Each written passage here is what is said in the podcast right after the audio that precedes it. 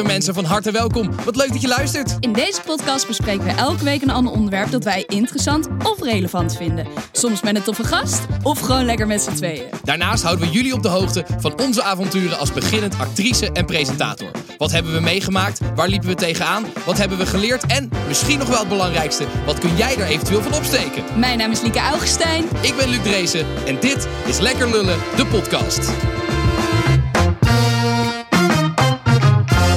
Hallo. Hallo, van harte welkom. Wederom, vanuit Ja. Bali. Vanuit Bali, laatste vanuit Vanaf Bali. Moeten we eigenlijk zeggen natuurlijk. Dat is Vanaf, op het eiland. eiland, Ja, ja. precies. Ja. vanaf Bali. Vanaf Bali. En vanuit een veel te mooie villa.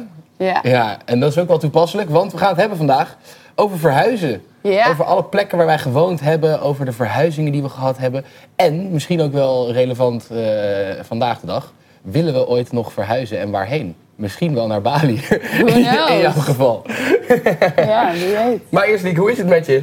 Het gaat lekker. Jammer dat vandaag de laatste dag is hier. Ja, het is de, de laatste dag dat we op Bali zijn. Ja, gek hè? Het is wel snel gegaan uiteindelijk. In het begin hadden we echt alle tijd. Dat is natuurlijk Ja. altijd als je op vakantie bent.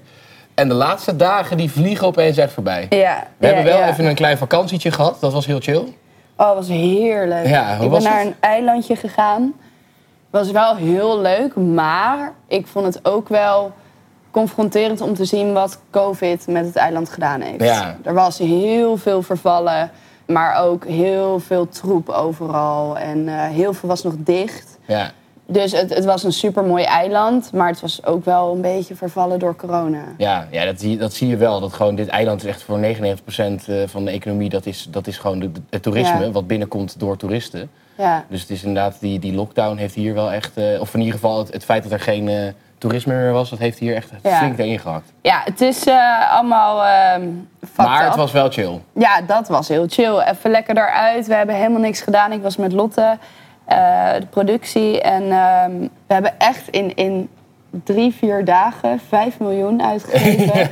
5 miljoen is omgerekend ongeveer 300 euro. Nou, we hebben lopen flaneren daar. We hebben echt een soort van ja, gegeten. We begonnen in de middag met cocktails drinken. Dat hielden we de hele dag vol. Nou, het was fantastisch. En jij, vertel, hoe was het bij jou, Luc? Ja, heerlijk. Ja, ik heb gewoon eh, vier dagen in een soort eh villaatje gezeten. In een In Uluwatu. in Uluwatu. Eh, en dat was heel chill, want ik moest gewoon nog best wel wat dingen, dingen doen qua editwerk. Dus ik vond het wel lekker. Ik heb gewoon eh, vier dagen, zeg maar, eh, s ochtends geëdit. Dan voor de lunch lekker naar het strand. Twee, drie uurtjes op het strand ge- gechilled. Dan weer terug, een beetje werken. En dan uit eten bij een lekker restaurant. En dan weer naar huis en dan weer chillen. Heb je een beetje mensen ontmoet? Nou, nee, echt totaal niet. Maar het was ook de, die, die, die mensen daar waren ook niet echt open voor, voor, voor nieuwe, nieuwe ontmoetingen, zeg maar. Ik was op een gegeven moment, toen kwam ik thuis om uur of negen, na, na het eten, zeg maar. En toen, ehm, en toen was er een feestje bij ons, echt 100 meter verderop. Een soort van, ja, het was gewoon een, een, ook een restaurant. En daar was een party. En toen zei, daar, bij ons thuis was een soort nanny, eh, Annie heette ze. Eh, en die zei Annie de nanny. Annie de nanny. En die zei tegen mij van, ja, moet je niet naar het feestje gaan? Dus ik dacht, nou ja, oké, waarom niet? Dus ik ging daarheen en ik liep daar binnen en ik heb daar een pilsje gehaald. En ja, ik probeerde een beetje met mensen te gaan praten, maar ik werd echt met mijn nek aangekeken. Of me, iedereen keek me met zijn nek aan, zeg maar, daar. Het was echt... eh, ik heb me nog nooit zo onwelkom gevoeld, denk ik. eh, Ik vind dat sowieso feestje. wel Dat is echt, hier eh, hoor. Dat de mensen, zeg maar de, de westerse mensen die hier zijn, die zijn niet heel open naar Nee. nieuwe ontmoetingen. Als, in, als ik kijk naar mijn reis in Vietnam, dan kwam je aan in een hostel, je ging aan tafel zitten, je knippert één keer met je ogen en er zitten tien mensen om je heen en die vragen waar kom je vandaan, waar ga je allemaal nog heen, wat, wat Ja, ga je ja. doen, ga je mee naar hier, ga je mee naar daar. Ja, het is misschien ook wel omdat het, de mensen die er nu zijn, zijn vaak de mensen die hier echt wonen. Ja. Eh, het is echt een beetje een community natuurlijk, een beetje secte bijna soms. Ja. Eh, en de- er zijn natuurlijk nog niet zo heel veel echt reizigers, backpackers, dat soort Nee, mensen. Dus dat, daar kwam het denk ik ook wel door. Ja. Ik heb wel nog op een gegeven moment in een restaurant met een paar Engelse chicks zitten praten. Dat was wel gezellig. Maar nee, dus, dus ik, ik vond het ook wel lekker eigenlijk om even vier dagen in mijn eentje te zijn en gewoon... eh, Ja, Lot en ik hebben echt geprobeerd. We hebben Tinder gedownload om vrienden, ja, om vrienden te maken. gemaakt via Tinder? Ja, geen grap. We hebben toen op een gegeven moment wilden we bij ons villa een party doen. Ehm, toen dachten we, ja, waar halen we mensen vandaan? Toen hebben we Tinder gedownload. Hebben allemaal mensen berichten gestuurd. En toen uiteindelijk zijn we met drie zijn we uit eten gegaan. was fucking gezellig. Ja, was echt leuk. Oh, wat mooi. Ja, en eh waren hele lieve mensen. en toen, ja, maar er dat... werd niet echt getinderd. Het was, eh, zij waren misschien een beetje teleurgesteld. Of Oh je nee, maar zij wisten dat zij zaten ja, ook zo- op Tinder om vrienden te Oh, vinden. oké. Ja, omdat het hier dus zo moeilijk is eh, om, om vrienden te maken. Ja, ja, ja. Zitten mensen gewoon op Tinder. Wat mooi. Ja, echt heel grappig. Ja. Wat nice. Ja. Ja, en verder hebben we, we hebben veel gesurfd. Jij bent, hebt het wel een beetje te pakken ge- gekregen, hè? Dat Ja, surfen. jij. Ja, allebei, denk ik. ja. Ja, ik vond het wel eh, heel leuk. Ja, ik vind het ook wel echt heel erg leuk. Maar ik merk wel dat ik nog een beetje bang ben in het water. Omdat Ja. ik gewoon, ik, ik versta de zee gewoon echt nog niet. Ik weet niet hoe die, hoe die beweegt of wat die doet of whatever. Dus ehm, ik merk wel dat ik het heel fijn vind nog om een leraar bij me te hebben die zegt: Oké, nu duiken de golf in, Ja, nu dit doen, nu dat ja, doen. En ik had eh, bij de laatste surfles had ik een leraar die. ehm, die liep mij een beetje aan mijn lot over. Die dacht, nou, Lieke fixt het wel. Ja. En dan peddelde hij gewoon 200 meter van mij vandaan. En het waren gewoon echt, echt hele hoge Ja, golven. hadden, gisteren hadden we no- nog een surfles en dat was inderdaad wel echt, echt hoge golven. Ik denk oprecht dat ze twee meter waren. Ja, misschien sommigen wel, ja. ja, ja. Of hoger nog. Dus ik dacht echt, oh mijn god, ik ga dood. En Ja. toen, op een gegeven moment moest ik de zee uit. Alleen er was een, een, een short break, of hoe noem je dat? Dat de golf echt op het Ja, zand... ja, precies. Omdat het, het was het vloed. strand. Dus het was echt, zeg maar, op het strand sloegen die golven keihard aan. Ja, en precies. ik kwam precies aan met zo'n golf. En toen riep hij, don't paddle, don't paddle. En ik dacht, deze man roept paddle. Dus ik begin te paddelen. Maar ik pak per ongeluk die golf. En ik vlieg echt zo het strand op. En ik ga zo recht op hem af. Dus hij duikt onder water. En ik word echt zo tegen de grond aangesmeten. en eh, toen dacht ik, nou, ik, ik ben er klaar mee. Ja. Ik wil niet meer. En toen op een gegeven moment stond ik aan, aan, zeg maar op het zand. Maar er kwamen nog allemaal golven. Ik werd alle kanten op geduwd. En hij roept van, ja, eh, maak je surfboard los. Dus je hoort mij ook roepen, I'm trying! Fuck, jezus. Maar het was gewoon niet de chillste surfleraar ehm, die ik kon hebben Ja, dat eigenlijk. was wel zonde. Ik had is wel echt een nice. Ik vond het echt leuk, die hoge golven. Ja, meerdere mensen vonden jouw eh, surfleraar heel nice.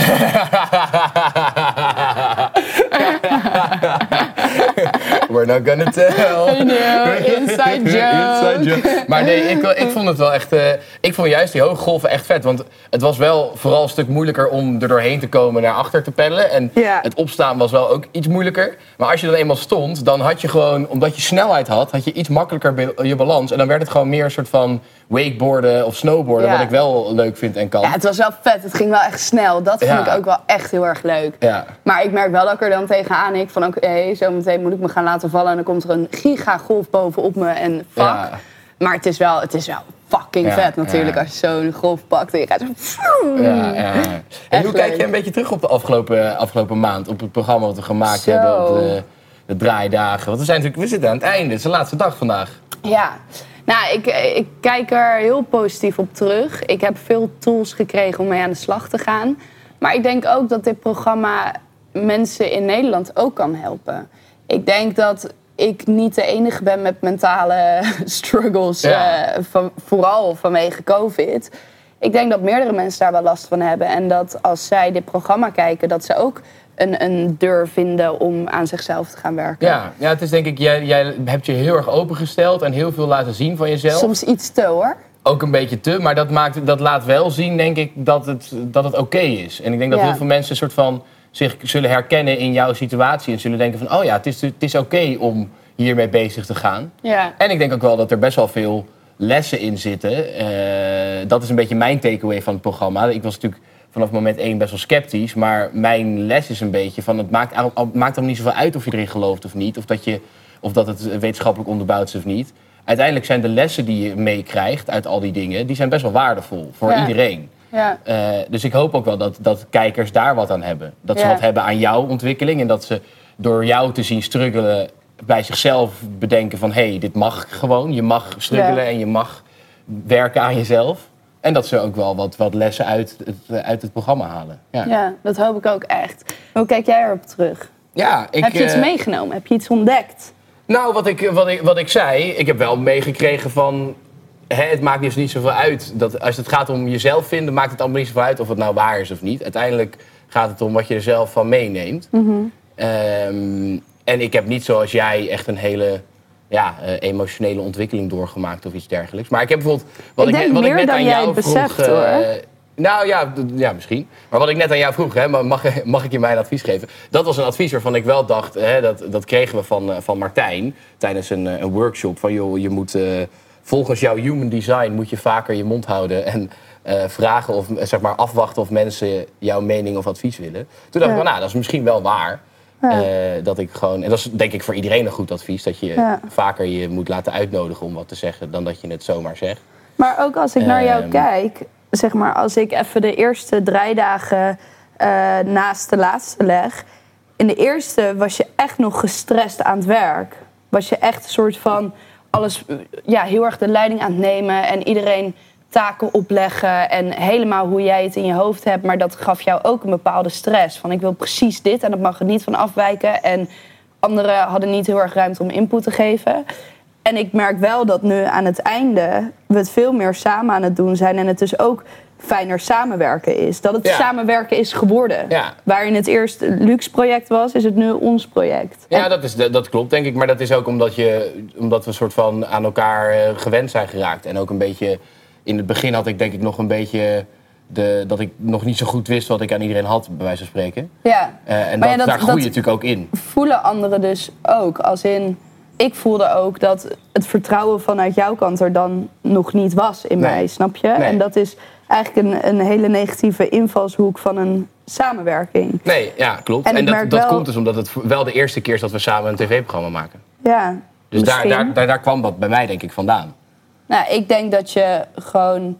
Je legt je altijd zoveel... eh, je neemt zoveel hooi op je vork. En dat je met die stress hierheen bent gekomen... en dat het eiland je toch wel een beetje heeft onstrest. Mm, ik denk dat dat niet zozeer door het eiland komt. Ik denk dat dat door jullie komt.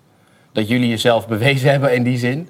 Dat klinkt heel, eh, heel zwaar. Maar dat ik soort van de eerste week denk ik inderdaad nog bezig was met... Oké, ehm, het, het, het, het is toch... Ik was, was de meest ervarene wat dat betreft met het maken van, de, van het tv-programma. Dus ik was daar nog wel mee bezig van... Oké, eh, gaat alles goed? En op een gegeven moment hadden jullie denk ik wel... Ja, jullie hebben je allemaal wel bewezen wat dat betreft. En voor mij dat, het, dat ik wat meer los kon laten en wat meer rust heb daarin, denk ik. Dus ik, weet niet of, ik denk niet dat dat door het eiland komt. Ik denk dat dat door jullie komt. Hm, misschien. Dus, eh, Maar ik want dat is ook wat wel- ik zei. Daarom zeg ik, ik vond het heel fijn, een hele fijne samenwerking uiteindelijk. En heel nice om met jou een keer een tv-programma te maken. Ja, ik denk wel dat het ook wel een, een wijze les is voor je... om eh, samenwerkingen samen te doen, zeg maar. Ja, nou ja, maar, en dat is dus wel, eh, dat is, eh, het verschilt ook met wie ik ben hè, natuurlijk. Want als ik bijvoorbeeld die filmpjes die ik voor de KVK maakte met Laura, even mijn beste vriendin inmiddels. Als ik met haar wat aan het maken ben, dan ben ik heel anders, denk ik. Als in Ja. dan ik bijvoorbeeld de eerste week was. De eerste week was ik best wel ook regisseur wat dat betreft. Ja, Ehm, omdat, ik de, omdat het dus een nieuwe situatie was. Terwijl als ik met haar aan het werk ben bijvoorbeeld, dan, ja, dan, Ja. eh, dan, dan luister ik gewoon naar haar. ja. dat was ook wel een soort van. Dat vond ik wel ook leerzaam de afgelopen weken. We hebben natuurlijk. eh, ja, we weten nog niet precies wat het gaat worden. Maar we zijn in gesprek met, met Talpa over, eh, over dit programma. Dat we het misschien bij nieuwe gasten kunnen uitzenden. Nou, dat is nog niet helemaal zeker hoe en, hoe en wat. Maar daarin hebben we wel veel contact met hun gehad ook. En dat was ook wel leerzaam. Dat wij natuurlijk heel erg een visie hadden van dit willen we maken. En dat zij heel erg een visie hadden van nou, dit willen we uitzenden.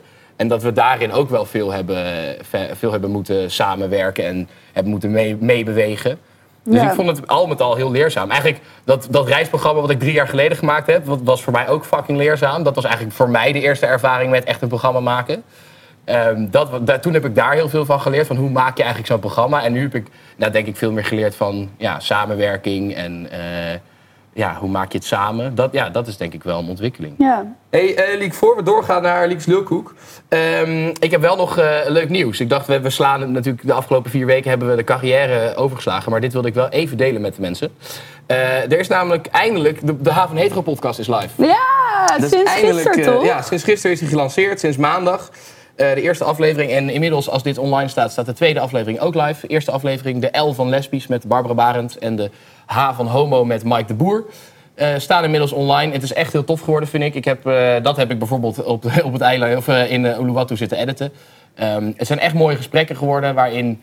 eh, ja, het idee van de podcast is dat we eigenlijk de LGBTQ eh, of de LHBTIQA community en ja, de hetero community, voor zover wij een community zijn, Ja. eh, dat we die proberen wat meer met elkaar te verbinden. En dat we in gesprek gaan met beide perspectieven. Want heel vaak wat er nu gebeurt in de media is dat er wel dingen gemaakt worden over die, die LHBTI-community. maar Ja. dat het heel erg voor en door is. Dus dat het alleen maar gemaakt wordt door mensen uit de community. Waardoor mensen die niet in die community zitten vaak een beetje het idee hebben van... ja, dit is niet echt voor mij. Want ik kan me hier niet echt in, eh, in vinden, zeg maar. In Ja. identificeren.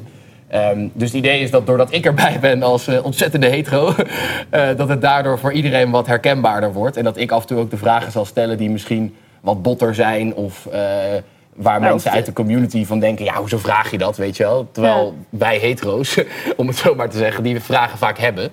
Ehm, dus ik, vind, ja, ik ben er echt blij mee met die, eh, met die serie. Ik denk sowieso dat in eerste instantie is voor en door heel erg goed. Omdat je dan een plek hebt om je veilig te voelen, maar ook begrepen. En dat Ja. het nu inderdaad wel de tijd is om ook de andere groep erbij te betrekken. Om het echt een, een soort samenleving te kunnen maken waarin we elkaar gewoon verstaan en Ja. begrijpen. Ja, nou, dat is precies het idee. Dus eh, de eerste Ja, twee afleveringen staan nu live. Eh, dus ga dat luisteren. Dat zou Ja, leuk. zijn. Eh, goed, zullen we dan maar doorgaan naar Links Lulkoek? Lieke slelkoek. Ah, je lult, man. Nee, ik lul niet. Ah, je lult, man. Nee, ik lul niet. Ah, je lult, man. Nee, echt, ik lul niet. Liek, je lult, man. Nou, dan geloof je het niet. Ja, vorige week vertelde jij een verhaal over dat jij een vogel hebt gehad, een paar jaar lang. Eh, Poets Poets. en die had je gekregen van je leraar omdat je een hele dag stil was geweest. In groep drie van juffrouw Patricia. Hoor ik, hoor ik aan dit, eh, deze bekentenis dat het waar was? Het was absoluut waar. Echt? Ja. Wat Ik heb nog foto's met Poepoet. Oh, die moet je even posten dan. Ja, Oké, dan die moet je bij deze ga je die even posten. Ja, leuk. Ga ik doen. ja, Nee, ja, het was eh, super waar. oké.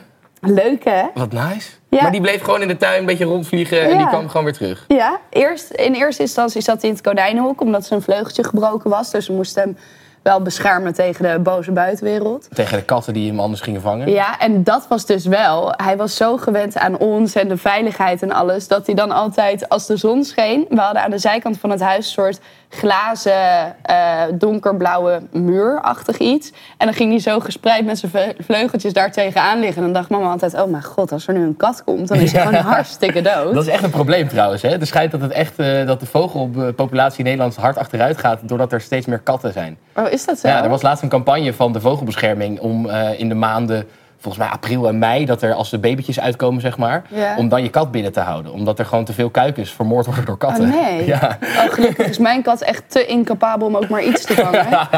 Ehm, Maar goed, het was dus waar. Het was waar. was echt een vogel die jij gehad hebt. ja. Ja, nou ja, de, het bewijsmateriaal komt op Instagram te staan. Eh, ik, Ja. ik stel voor, hoeveel foto's heb je, denk je? Oh, geen idee. Nou, plaats er één op de normale en dan plaats je de rest op onze privé Instagram. Ja, als ik rest heb. Ja, als je de, als je de rest hebt. En anders plaats je maar allemaal een foto van jezelf. Dat Ja, dat is privé. Die gaan we vanavond Ja, maken. voor, want dat is natuurlijk wel, wel leuk, die privé Instagram. We moeten bekennen dat we, dat, dat we daar nog niet zo heel hard mee... eh, Nee, het, het schiet er een beetje bij in. Maar we gaan daar echt ons best voor doen. Omdat, eh, zeker als we weer terug in Nederland zijn... Volle bak leuke, leuke eh, content op te Ja. Eh, dus wil je dat kunnen zien, word dan abonnee via petje.af slash lekkerlullen. Of via Spotify, kan dat ook gewoon. Eh, De link staat in de beschrijving. Eh, dat zouden wij heel leuk vinden. krijg je elke week een extra podcast. En mag je dus de privé Instagram en het zien. vorige seizoen staat En er het nog hele op. vorige seizoen van eh, de Lullenpot kan je De luisteren. Lullepot, waarin wij al onze geheimen vertellen. Ja, ja, ja. ja. Goh, en dat zijn dus er eh, journalisten mogen niet abonnee worden. Nee, mensen uit het vak, alsjeblieft niet. Vrienden ook niet, familie al helemaal niet. maar de rest wordt vooral abonnee. Ja. Goed, eh Liek, nieuwe lulkoek. De nieuwe lulkoek.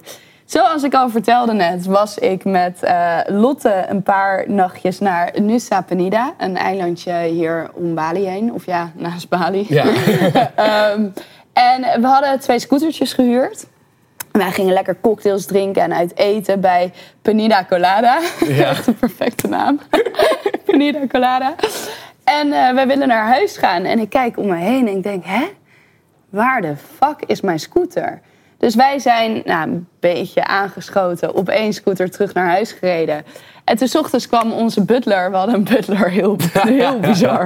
Maar we hadden een butler en die zei... hé, hey, jullie hadden toch twee scooters? Dus ik zei, ja, heel gek, maar mijn scooter was weg. En toen ehm, hadden wij een massage in het resort. En toen kwam de butler naar ons toe van... hé, hey, we hebben hem gevonden, mag ik de sleutel? Dan haal ik hem op. Dus wij dachten al van, huh, dit is zo raar... dat je dan zo'n scooter gewoon weer terugvindt. Echt binnen een uur was hij teruggevonden. Ja. Dus nou, uiteindelijk scooter terug, wij blij, wij die avond. Weer bij Panida Colada, eh, cocktails en, en lekker eten. Ehm, en wij willen naar huis. En ik kom bij de scooters en ik denk, godverdomme. Mijn scooter is gewoon weer weg. en toen is hij dus in 24 uur twee keer gejat. En die van Lot was, gewoon, die was daar gewoon nog. En ik weet, jij wil heel graag mij de schuld geven... maar ik had gewoon, de sleutel had ik in mijn tas zitten. Ik heb echt niks verkeerd gedaan. Ehm, en toen uiteindelijk zijn wij gewoon ja, het eiland afgegaan... en zijn zij nog gaan zoeken naar die scooter. Maar het, sch- eh, het schijnt dus dat ze daar ehm, een groepsapp hebben. Iedereen laat daar zijn sleutel in de scooter. En op het moment dat er nood is, dan kan je gewoon een random scooter pakken en daarheen rijden. En dan is er een groepsapp met alle Ja. mensen op dat eiland. Maar jij had je sleutel eruit gehaald. Ja, dus ik snap. Oh, wat ook is, is dat. Het klinkt nu allemaal super ongeloofwaardig. maar je kan dus je sleutel in meerdere scooters doen. En dan kan je gewoon. Ja, dan dat is werkt wel die. waar. Ja. Dus ehm, eh, dat, dat is, is- waarschijnlijk gebeurd. Ja. En dan gooi je ze gewoon in de groepsapp van... ...joh, deze scooter is eh, meegenomen, heeft iemand hem ergens zien staan... ...en dan haal je hem gewoon weer op. Ja, dat, is wel, dat, dat, dat kan ik wel bevestigen. Ik heb vroeger, toen, als bijbaantje, heb ik altijd de, de kluisjes vervangen bij mijn school. Ja. En dan kom je er ook achter dat gewoon, er zijn, voor elk kluisje zijn wel prima vier sleutels die daarop passen. Het is hetzelfde met huissleutels, hetzelfde met autosleutels. Dus gewoon, er zijn gewoon niet zo oneindig veel combinaties van sleutelmogelijkheden. Nee. Dus de meeste sleutels, ook fietssleutels, passen echt op prima tien verschillende fietsen. Ja. Alleen heb je natuurlijk normaal gesproken nooit het geluk dat dat werkt. Ja. en nu twee keer een Oké, 24 maar dus, oké, dus je hebt in 24 uur twee keer is je, je, je scooter gejat. Ik was ook echt blij dat ik de sleutel eruit had gehaald. Want het is me echt al twintig keer hier gebeurd. Dat ik dan De ga lunchen en dan terugkom bij de scooter... ...en denk, ah, de sleutel zit er nog in. Maar, Maar, goed, en eh, is hij inmiddels de, de tweede keer dan ook weer teruggevonden? Geen idee. Niks meer van gehoord. Dus, en, dus, hij, dus hij is de eerste keer teruggevonden, de tweede keer nog niet? Het is wel, Weet ik niet of die is teruggevonden. Maar het is wel heel soort van dat hij dan twee keer. Ja, nou ja, goed. Ik. ehm, En alle scooters met sleutel erin stonden er gewoon. Ja. Dat is raar. ja, ja, ja. Ik, eh, ik, ik, ik, ik, ik weet niet of ik het geloof eigenlijk. Ik, eh, ik, denk, ik denk wel dat ik het geloof. Maar eh, misschien ook weer niet. Ik weet niet. Ik, Lekker duidelijk dit, Luc. ja, Wat kies je? Ja, oké, nee, ik, ik geloof het denk ik wel. Ik, Oké. ik, denk, denk, ik denk namelijk dat als ze dan de eerste keer gejat hebben, dat dan de tweede keer zeg maar dat ze dachten, oh ja, die hebben we gisteren ook, kon- konden we die ook meenemen. Doen we het wel nog een keer.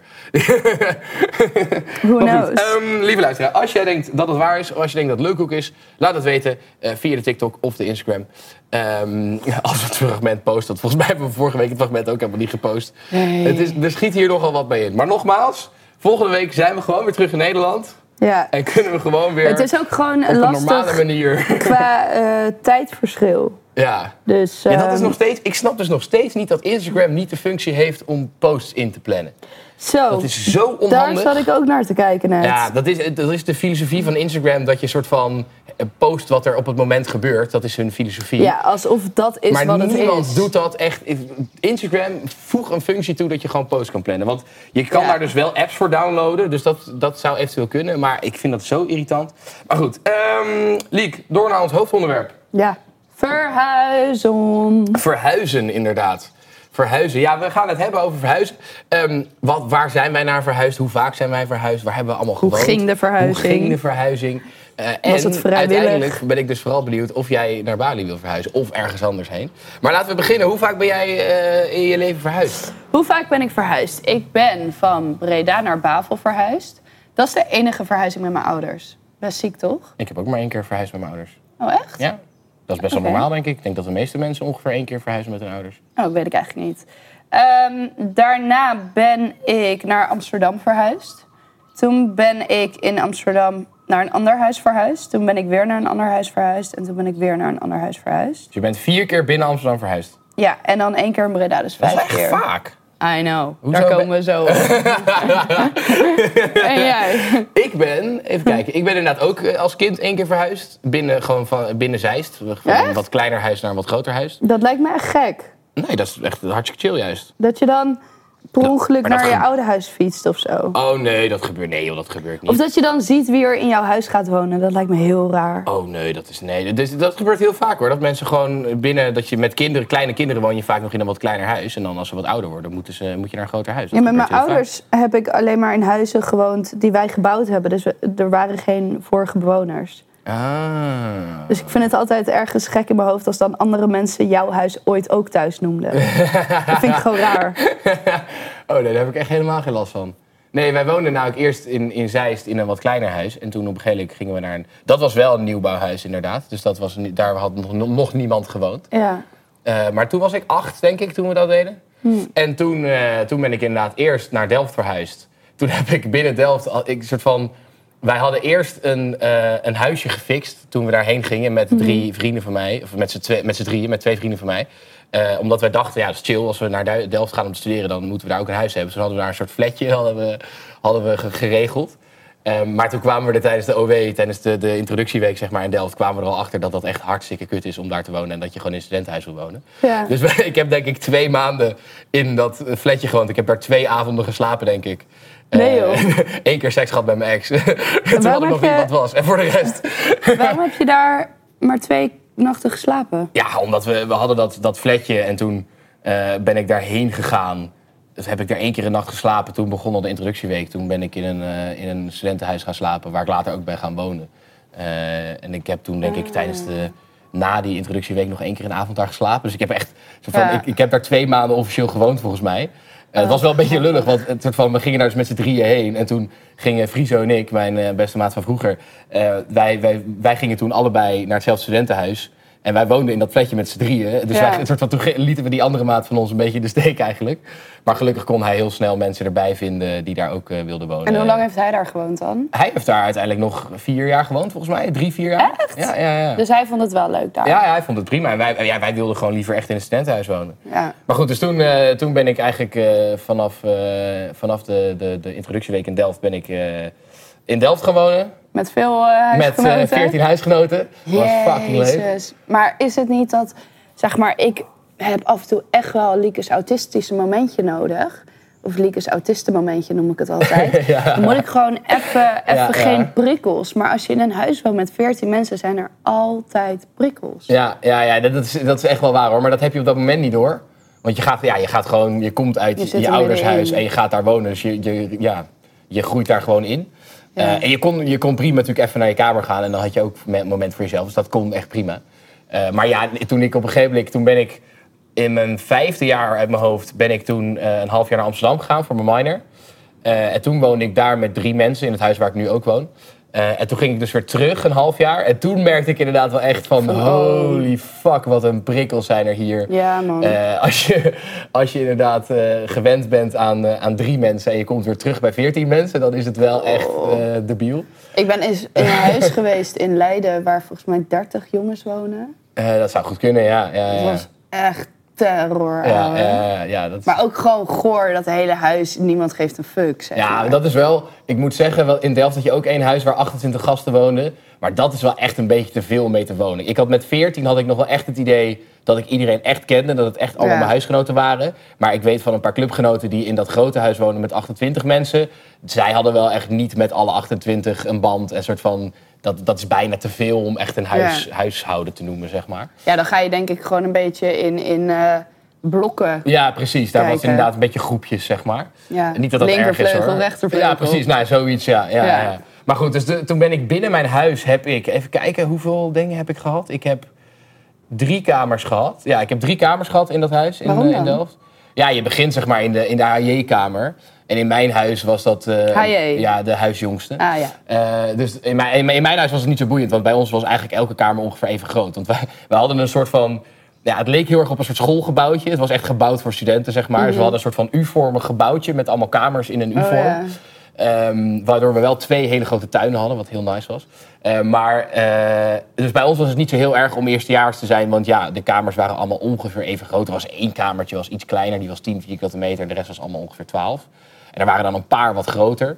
Ehm, maar ik begon dus in een HJ-kamer in de zin van die zat naast de douche. Dus dan werd je elke ochtend wakker van de douche. Dat was dan Agrilex, zeg maar. Eh, en dan toen ik in mijn tweede jaar kwam, toen verhuisde ik door naar een wat chillere kamer. Die was wat verder weg van alles. Dat was wat rustiger. En die was ook ietsjes groter.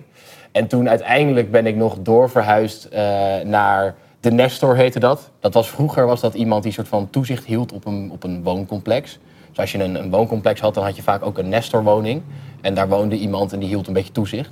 Ja. Ehm, en dat woningje dat hebben wij op een gegeven moment erbij gekregen bij ons huis.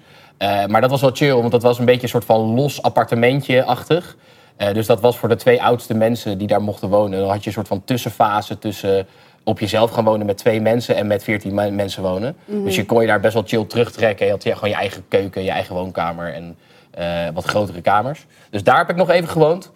En toen ben ik dus heen en weer gegaan, Amsterdam terug naar Delft. En toen ben ik naar Amsterdam verhuisd en daar woon ik nu al eh, drie jaar of zo. Ja, je hetzelfde echt huis. chill. Ja, ik ben echt heel blij wel met mijn huis. Ja. En dat is dus wel, dat heb ik wel echt te danken aan dat gewoon oud-huisgenoten eh, uit Delft. Want dat is, dat is wel het, voor, grootste voordeel, denk ik, van lid zijn van een studentenvereniging. Is dat je dus en in een hu- studentenhuis komt te wonen via je vereniging. Dus je hebt nooit stress om kamers. Nee. En je krijgt vaak ook na je studentenhuis, is er altijd wel een oud-huisgenoot die ergens wel een huis heeft waar je in kan. Wie is jouw oude huisgenoot dan? Ja, die heb je denk ik nooit ontmoet. Die heb je denk ik, ja, die heb je, nee, die heb jij nooit ontmoet. Die, waren, die zijn soort van, die gingen net uit huis voordat wij een podcast gingen maken. Ah, dus die heb jij ja. nooit ontmoet. Ja. Ehm, maar nee, dus dat is wel, dat is voor mij het grootste voordeel. Want jij bent dus binnen Amsterdam vier Ja. keer verhuisd. dat is wel echt, echt stress, denk ik. Nou, ja. Nou, ik weet nog dat jij op een gegeven moment je huis uitgegooid werd. Dat je toen wel Eén keer heb ik wel stress gehad. Ja. Maar eh, nee, de eerste keer dat ik een huis had in Amsterdam, toen mocht ik in eh, de slaapkamer van een vriend van mij. Want hij ging een halfjaartje reizen. En toen eh, was het het idee dat ik in die kamer mocht. En dan kwam hij terug en dan mocht ik doorschuiven. Want dan zou er precies iemand ook uitgaan. Ja, Dus da- daar had ik gewoon een beetje mijn, mijn zinnen op gezet. En dat was hoe het zou gaan. En toen op een gegeven moment had ik een gesprek met mijn toenmalige huisgenoten... waarin zij aangaven dat ze niet met mij wilden wonen. en dat ze mij er eigenlijk eh, uit hebben gezet eh, uiteindelijk als eindstand. Ehm, en zij gaven redenen. Ja, god. Ze zeiden, je bent te gezellig, je praat te veel. Ehm, ja dan, is het waarschijnlijk ook niet echt een huis voor jou. Nee, precies. Dat dacht ik op een gegeven moment ook. Zeg maar, ik woonde toen ook met een vriendin van mij. Die zei van, joh jongens, zo kan je niet met mensen omgaan. En ik zei op een gegeven moment van, weet je... laten we dit gesprek gewoon afkappen. Ik hoef hier niet eens meer te wonen als dit is hoe jullie in het leven staan. En eh, als jullie eigenlijk... Ze, ze gaven in dat gesprek aan dat dan... Bijvoorbeeld op een gegeven moment lag er heel lang een string in de keuken. En ik heb die na drie dagen maar gewoon weggegooid. Omdat ik dacht, ja, niemand pakt hem. En in hun hoofd was dat dan mijn string die ik niet opruimde. Zonder dat met mij te communiceren van, Ja, is dat van jou? En zo waren er heel veel situaties waarin ze in hun hoofd ervan uitgingen dat ik dat was. Ja. Terwijl in dat gesprek kwam naar voren dat ik dat helemaal niet was. Ja. Dus zij hebben echt een soort van irritatiepunt over, over mij heen gecreëerd. En dat, ja, dat eh, hebben ze nooit naar me uitgesproken. En dat zei ik ook van, joh, als je ergens tegenaan loopt, zeg het dan. Dan kan ik er iets aan veranderen. Maar om nou nu in één gesprek een opsomming te maken van alles wat ik fout doe... en het is nu al te laat om het aan te passen en je zegt je moet eruit... Ja. dat vind ik niet een hele Nee. nice manier. nee, Ehm, dus uiteindelijk was ik eigenlijk gewoon blij dat ik daar weg was. Ik dacht, joh, dan pas ik hier ook niet. nee. Toen ben ik verhuisd naar een appartement van een vriendin van mijn zus. Want ook zij ging een half jaar reizen. En dat was super chill. Dat was aan Leidse, of ja, op de Nassaukade. Ja. Dus tegenover Leidsplein naast het Vondelpark. Ja. Eh, dus aan die kant van de Nassaukade, want die is heel lang. Ehm, maar eigenlijk de perfecte kant. Ik kon kruipen naar huis vanaf Leidse. Het, het nadeel was dan wel dat je... Dat je kruipen naar huis kon vanaf Leidse. Ja, en dat je ook altijd even ging kijken. En dan werd het toch weer vier uur s'nachts. Ja, ja, ja. Ehm, maar daar woonde ik alleen en dat vond ik heel fijn, omdat ik toen op eh, de acteeropleiding zat.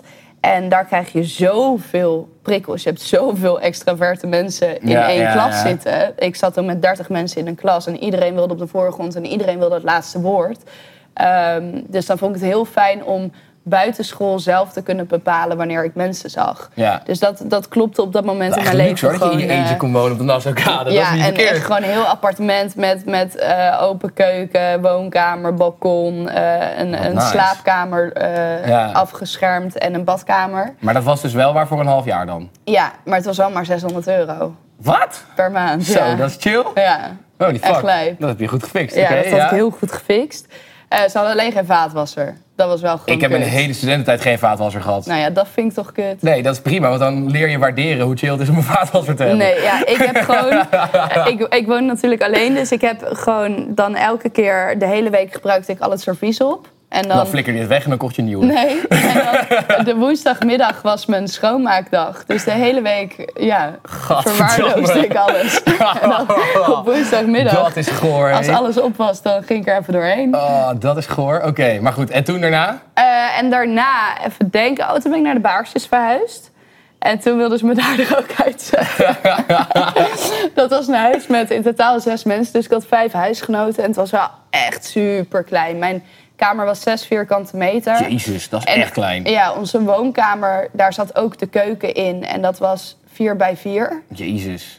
dan hadden we wel een tuin. Maar dus dat was de enige gemeenschappelijke ruimte met zes mensen. En iedereen had ook een vriendje. Dus soms waren er twaalf mensen in dat minihuis. Ja, ja, ja. Ehm, en toen op een gegeven moment lag ik op bed. En toen klopte mijn huisgenootje aan.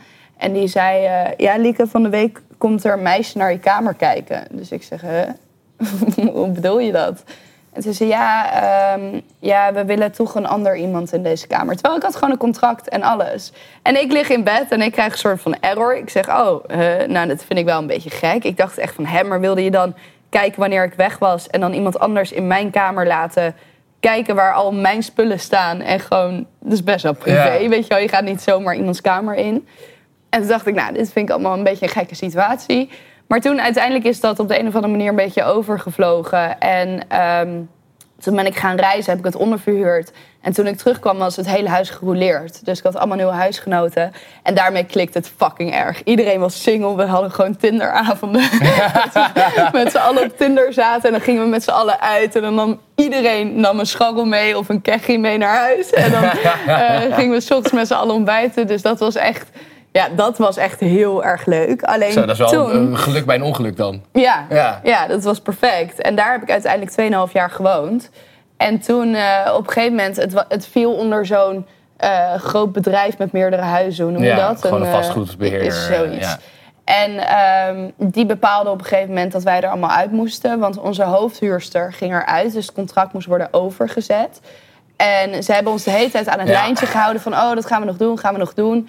En toen eh, op 20 april zeiden ze... op 1 mei moet je eruit. Nou ja, ja, dat is En toen lastig. dacht ik Dat is echt- altijd het moment, al- als je contracten moet gaan over, Ja. overzetten naar nieuwe namen, dan, dat is altijd het moment dat ze je kunnen pakken. Ja, en toen zijn wij dus in tien dagen ons huis uitgezet. Maar ik was aan het afstuderen. Ik had drie bijbaantjes.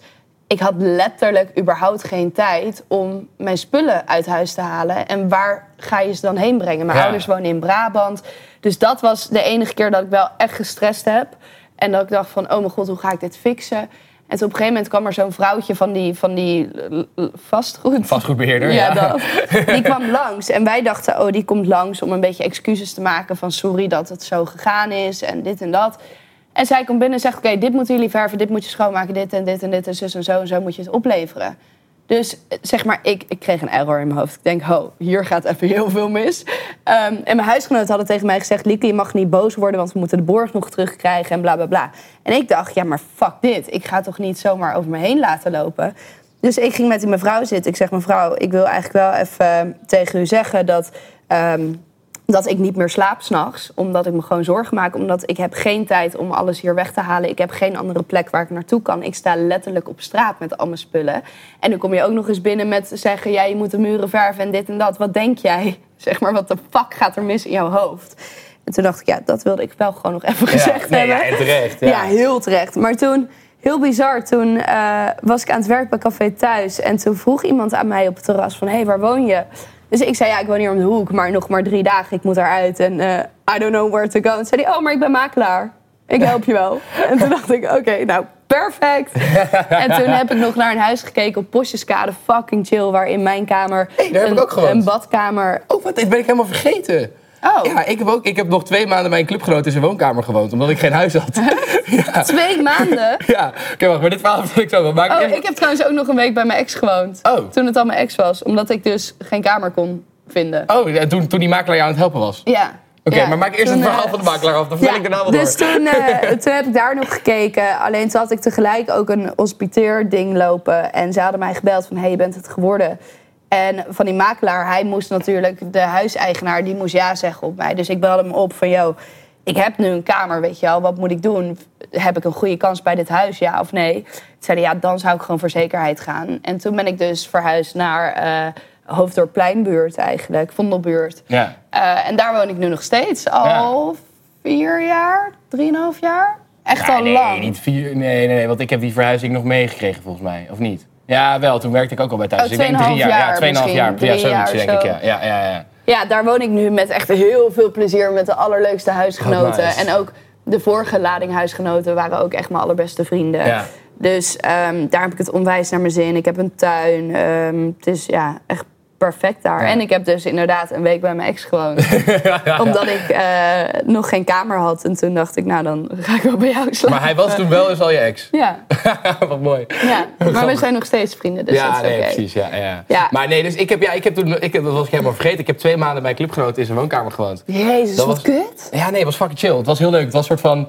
ehm, ik, ik wilde toen naar Amsterdam en ik had mijn, bij mijn huis in Delft beloofd dat ik in februari weg zou gaan. Want eh, dat is, nee, je hebt daar natuurlijk doorstroom van nieuwe HJ's die erin Ja. komen. Dus ik had beloofd van oké, ik kom terug uit Amsterdam. Dan blijf ik nog een half jaar wonen en dan ga ik februari ga ik eruit. Ja. Eh, en dus ik moest eruit, wat dat betreft. Ehm, en toen was ik op zoek naar een huis in Amsterdam. Met eh, een van mijn beste vrienden heb ik samen waren we aan het zoeken, maar we konden gewoon niks vinden. En toen zei dus een clubgenoot van mij die daar woonde, die woonde daar samen met zijn toenmalige vriendin. Eh, maar die was in het buitenland een half jaar. Dus hij woonde daar eigenlijk in zijn eentje. In echt een fucking mooi appartement. Shell betaalde daar de helft van de huur voor. Dus dat was fucking chill. Die woonde echt veel te mooi. Eh, maar chill. hij zei toen tegen mij van ja, eh, kom anders gewoon bij mij wonen voor tot hoe lang je een huis nodig hebt. Ehm, dus toen heb ik, en hij had best een grote woonkamer, dus toen heb ik gewoon mijn bed in zijn woonkamer gezet. Nee joh. Ja, en toen was ik gewoon, ja, heb ik daar gewoon twee maanden gewoond. Word je dan Eh, niet helemaal gek van elkaar? Nou ja, op een gegeven moment, dat was, op een gegeven moment zei hij wel van... Oké, Luc, ik ben, ik ben er wel een beetje klaar mee. Je moet er eigenlijk wel een beetje uit. Want hij was ook aan het afstuderen. en Zo. Dus toen zei ik, oké, prima. Toen heb ik nog een maand bij mijn ouders gewoond. Want toen wist ik al wel dat ik Ja. eh, in dat huis waar ik nu woon... dat ik daar erin kon. Eh, volgens mij heb ik inderdaad maart en april heb ik, eh, heb ik toen bij hem gewoond. En toen heb ik één maand bij mijn ouders gewoond nog terug. Hoe vond je dat terug? Ja, Of, oh, hoe heel vond je dat? Ja, dat lijkt me dus ook. Want je bent helemaal gewend dat je gewoon je eigen ding kan doen. Je Ja, hoeft aan niemand verantwoording af te leggen. En dan is het ineens, waar ga je heen? Met wie ga Nou, je? nee, dat, dat was het niet eens. Ik heb me echt eenzaam gevoeld daar. Ik heb me echt eenzaam gevoeld. Ja? Ja, omdat je woont dan in Zeist, er is niemand daar die je kent. Eh, je bent gewend aan dat je gewoon bijna elke dag wel met iemand eh, een hapje gaat eten of met Iets huisgenoten, doen. wat dan ook. En eh, ja, sowieso, ik heb, als ik bij mijn ouders ben, tegenwoordig sowieso na twee dagen dat ik wel denk, oké, is wel weer mooi geweest. Ik ga Ja? er vandoor. Oh, ik kan eeuwig bij mijn ouders Oh zijn. nee, echt. En ik werd, ja, ik werd daar echt gek. Ik werd daar echt gek. Ik was echt blij dat ik daar na een maand weer weg mocht. Ja. Nee, dus dat, dat was wel. Maar wat ik wel, als ik zo jouw verhaal hoor, en dat is wel wat ik van heel veel mensen hoor, dat is echt het grote verschil van in een studentenhuis wonen en gewoon op kamers gaan in een Ja. stad. Zeg maar, je komt daar aan in zo'n huis als eerstejaars en je, je komt in een soort van systeem wat al helemaal draait. Ja. Dus een soort van. Iedereen woont daar al zes jaar, of tenminste eh, twee, drie, vier, vijf, zes jaar. En er is daar een heel systeem en je komt daarin en je wordt eigenlijk als het ware opnieuw opgevoed. Je leert ook allemaal huishoudelijke taken die je vaak van je ouders niet hoort. Ik, je wil niet weten hoe vaak ik mensen heb moeten uitleggen hoe een wasmachine werkt of hoe je een ei bakt, bij wijze van spreken. Ja, en jullie Je- deden toch ook als je je pannen niet opruimde en dan legden ze je- eh, jullie ze in bed? Ja, bijvoorbeeld. Dat, het, het zou nooit gebeuren dat iemand zich zou gaan storen aan een huisgenoot die zijn spullen niet opruimt. Want de regel was gewoon, als je iets laat liggen en iemand weet dat het van jou is, dan mag alles wat er nog in de woonkamer ligt, mag in jouw bed geflikkerd worden. het was wel vaak, zetten we het gewoon op zijn bureau en niet echt in je bed. Tenzij het echt al heel vaak gebeurd was, dan werd het wel eens in je bed gelegd. Maar het was dus inderdaad, de regel was, er had altijd iemand had keukenbeurt. eh, in, elke week, er was gewoon een heel rooster voor. Oh, oh. En die persoon mocht gewoon, als er, als er alles wat er nog in de, in de woonkamer was laten liggen... als er iets was waarvan hij wist, ah, dat is van diegene... dan mocht hij gewoon alles op die kamer zetten. Ook al was het één mes, dan kreeg hij gewoon alles wat er nog lag... mocht op die kamer gezet worden. Wat kut. Maar dat zorgt er wel voor dat iedereen netjes spullen opruimt de hele tijd. Ja, en dat, moet iedereen ook gewoon- wel. Ja, Anders tuurlijk dan, moet dat, ja. Als je met 14 mensen woont, dan word je ja. gek. En alles werd gewoon, na het eten was er gewoon afwasbeurten. Dus het was soort van, alles was geregeld in zo'n systeem. En je wordt daar, Ja. ja. je wordt daarin opgevoed. En dat zorgt er wel voor dat het heel fijn wonen is eigenlijk. Want je hebt nooit huis- gezeik met huisgenoten. Want als er gezeik is, dan krijg je een huisvergadering, wordt alles netjes eh, besproken, mag iedereen even zijn irritaties uitspreken en wordt het opgelost. Dus er was gewoon. Tuurlijk, het gebeurt ook wel eens dat iemand werd uitgestemd. Hè, dat als het gewoon echt niet werkte, dat het gewoon op een gegeven moment was van oké, luister. Ruud. het, het, het, het matcht niet. En dan, maar dan was het niet, oké, je staat morgen op straat, eh, je contract wordt opgezegd, bij wijze van spreken. Dan was het gewoon, oké, je moet gewoon een nieuw huis gaan zoeken. En als je Ja. wat gevonden hebt, ga je eruit, weet je wel. Ja. Dus dat was, dat, dat- omdat, er, omdat er gewoon een hele, structuur is binnen zo'n studentenhuis van hoe dat werkt. Al jaren. eh, dat, mijn, mijn huis bestond al, wat is het? Volgens mij hebben ze net hun eh, 55ste jaar bestaan, hun eh, 11e lustrum gevierd. Of wat is het, 21ste lustrum gevierd. Dus het is, dat is, ja, dat is zo'n fijnere manier eigenlijk van op kamers wonen als student. Nou ja, Omdat je gewoon niet die stress hebt van... oké, je komt bij random mensen in huis... die soms wel een band met elkaar hebben... maar soms ook helemaal niet. En eh, ik hoor daar zo vaak verhalen over van... ja, mensen vooral in Amsterdam die, die dat hebben. Ja, mijn huisgenoten die flikkeren ook altijd mijn zooi in mijn kamer. Dan heb ik bijvoorbeeld vieze kleren bij mij op mijn kamer op, op mijn bank gelegd. En dan eh, zit mijn schone was nog in de droger of zo. En dan vergeet ik dat eruit te halen. En dan wordt dat dus op diezelfde bank geflikkerd. en dan moet ik dus alles weer opnieuw gaan wassen... omdat ik niet meer weet wat schoon en wat vies was. dus je zou denken, daar leert ze van. But no. Ja. Nee, ik denk, ik denk stiekem denk ik dus dat zeg maar, een studentenhuis voor jou best wel goed was geweest. Nee, dat denk ik niet. Denk het wel. Nee, qua prikkels is dat echt niet oké voor mij. Ja, ja maar Nee. dat, dat valt dus best mee. Want uiteindelijk heb je dus ook prima de mogelijkheid om, om je terug te trekken. Nee, ik maar gewoon het het echt- systeem waarin je wordt opgevoed, zeg maar... dat was voor jou denk ik best wel goed geweest. Nee. nee, ik doe toch gewoon mijn eigen ding. Ja. Maar goed, maar, maar eh, het toekomstplan Ja. voor huis. Nou ja, ik moet dus zeggen dat ik gewoon echt best wel happy ben met waar ik woon. Ja. En stiekem hebben wij best wel een goede deal. Want ons contract is dus al zes jaar geleden of zo gesloten.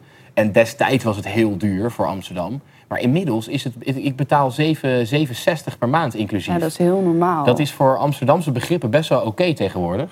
Ja. Eh, en ik woon echt op een hele mooie locatie. We hebben een fucking mooie woonkamer van meer dan 50 vierkante meter. Ja. Ja, ik ben er gewoon helemaal happy. En ik moet wel zeggen, ik denk... Ik heb nu net een nieuwe huisgenoot. En dat is gelukkig weer een clubgenoot van mij. Dus dan hoef je niet aan een nieuwe huisgenoot te wennen. Ik zit daar niet meer op te wachten. Dus Ja. ik denk zodra de volgende uit huis gaat, zeg maar... dat ik dan wel ga kijken naar een nieuwe plek. Voor, misschien een plek voor mezelf. Ehm, maar ja, ik hoop eigenlijk nog wel prima drie, drie jaar hier te kunnen blijven wonen. ja, ik heb wel echt hetzelfde. Ik denk dat ik hier pas wegga als ik ooit een, een vriend krijg en daarmee ga samenwonen. Zou je nooit eh, op jezelf willen wonen? Dat heb ik toch al gedaan? Oh, heb je al gedaan inderdaad. Ja.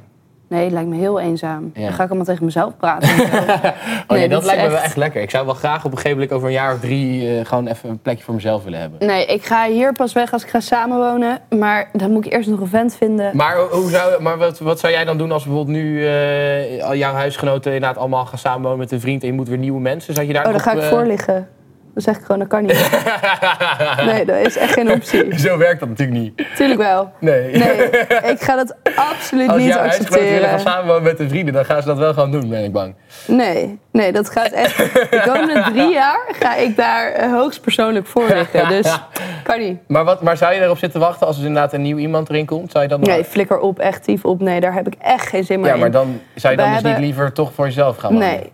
Nee, ik blijf wel dan nog liever hier wonen. Ook, eh, zeg maar, mijn kat, die heeft lekker een tuin. En zijn gesloten tuin kan niet... Maar zou je dat kunnen betalen als, eh, als er iemand uitgaat? Dat je die kamer gewoon eh, niet, niemand nieuw in doet? Oh, zo.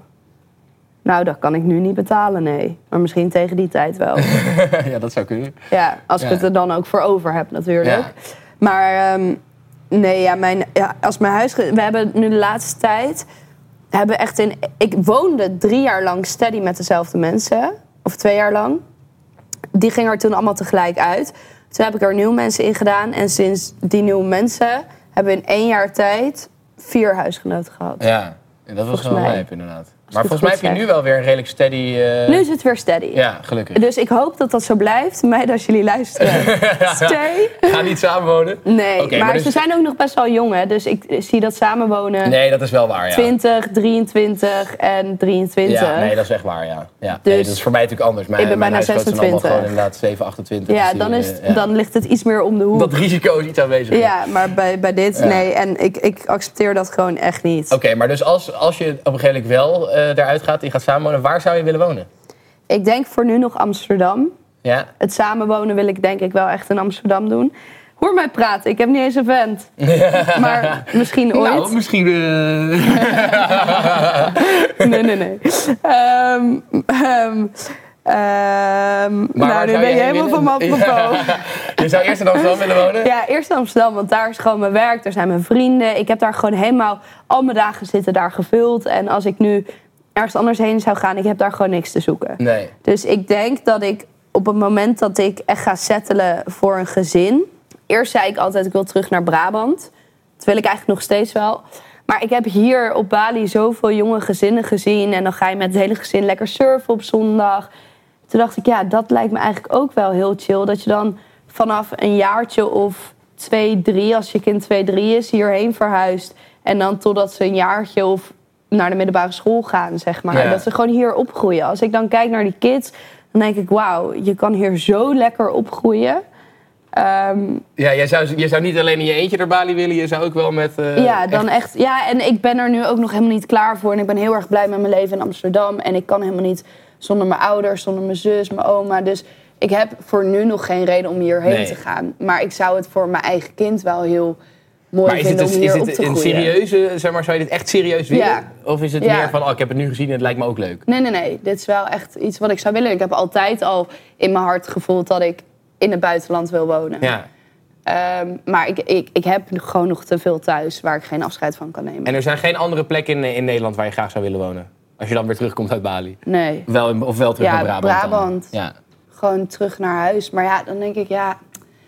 Het voelt dan zoals zo'n sleur, weet je wel. Dat je dan terugkomt waar je vandaan komt... en dan ga je weer dag in dag uit hetzelfde leven... en er is niks spannends aan.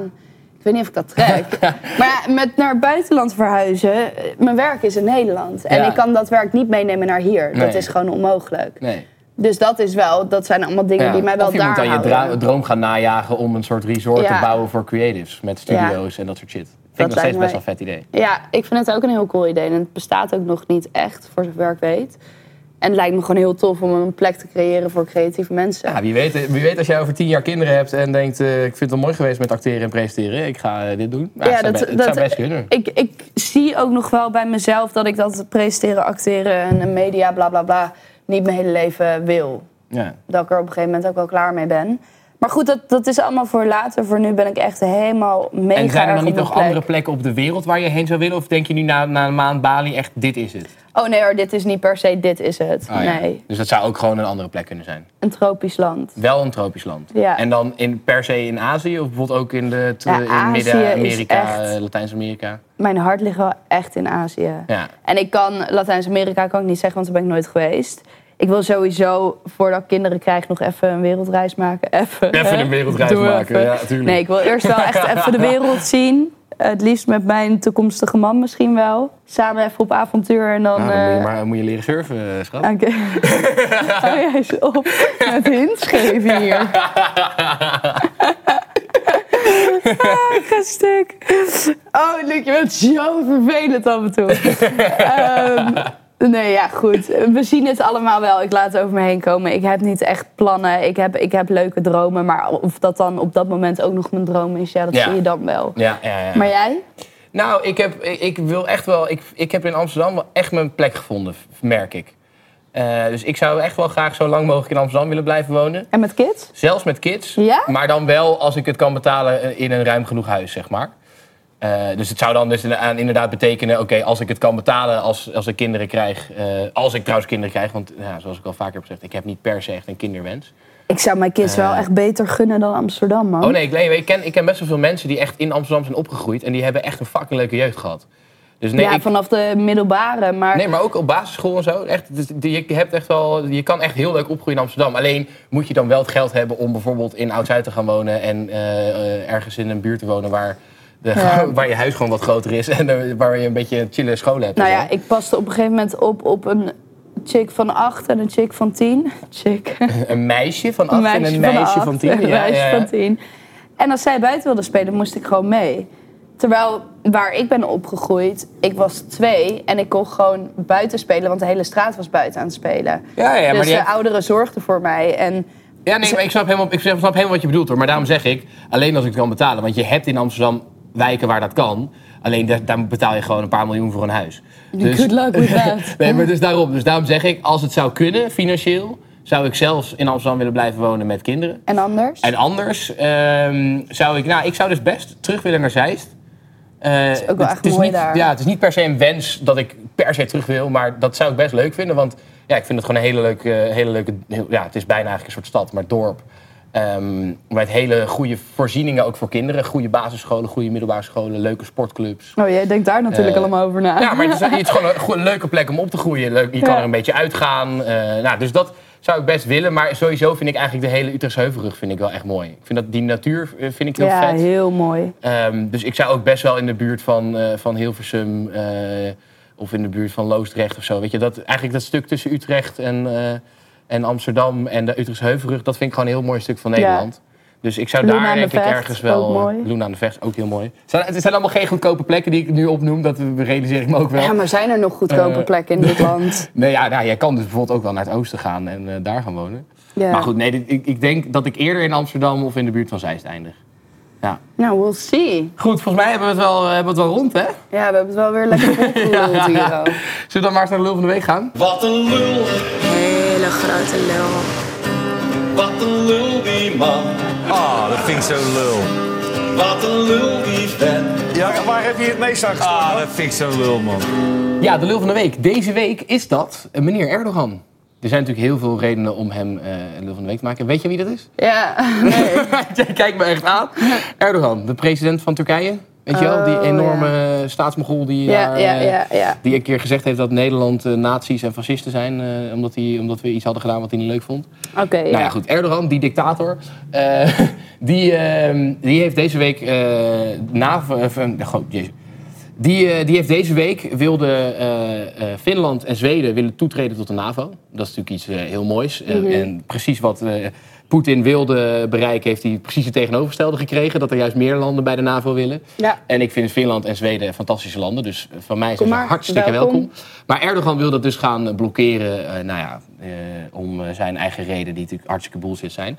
Eh, maar ja, ik vind dat eh, ja, vind ik gewoon een hele erg dik, dik move.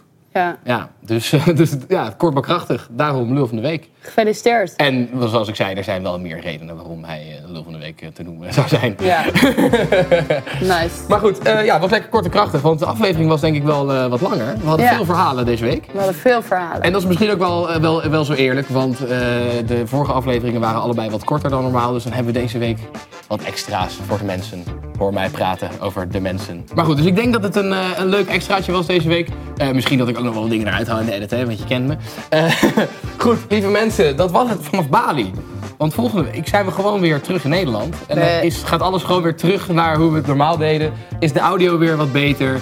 Eh, hebben we gewoon weer de fragmenten op tijd.